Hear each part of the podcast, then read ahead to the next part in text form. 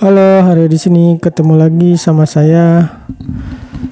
Seperti biasa, saya akan membahas tentang investasi, pengelolaan keuangan, dan juga digital marketing. Tentu saja tujuannya untuk membantu kamu bisa bebas finansial. Kali ini saya akan membahas tentang formula copywriting yang lain yaitu BAB.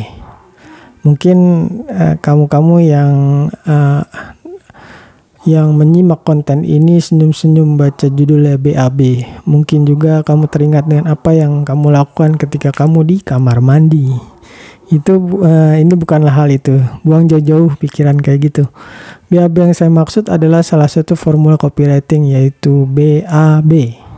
BAB mungkin ya. Seperti sebenarnya apa sih formula BAB? BAB merupakan kependekan dari before, after, bridge. Yang pertama, before. Pada bagian ini bisa dimasukkan kondisi yang dialami oleh target promosi kamu sebelum memakai produk atau jasa dari kamu. Bisa juga diisi dengan permasalahan yang dihadapi oleh target promosi. Lalu yang kedua, after. Pada bagian ini, kamu bisa memasukkan informasi mengenai apa solusi yang kamu tawarkan. Bisa juga kamu masukkan informasi mengenai kondisi setelah seseorang menggunakan produk kamu. Yang ketiga adalah bridge. Pada bagian ini, kamu memberikan informasi mengenai cara pemecahan dari masalah yang dihadapi oleh konsumen kamu atau target promosi kamu. Bisa dikatakan ini merupakan informasi yang lebih detail dari after.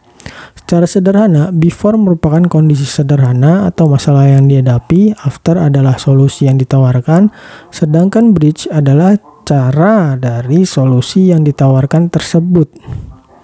Jika dikaitkan dengan anatomi copywriting, maka formula BAB ini bisa dengan memasukkan atau menonjolkan bagian before sebagai heading, sedangkan after adalah body copy, sedangkan bridge merupakan call to action. Bisa juga body copy terdiri dari after dan bridge. Lalu kita menambahkan call to action sebagai penegas. Oke, sampai di sini dulu pembahasan tentang formula copywriting yaitu BAB. Sampai jumpa di konten berikutnya.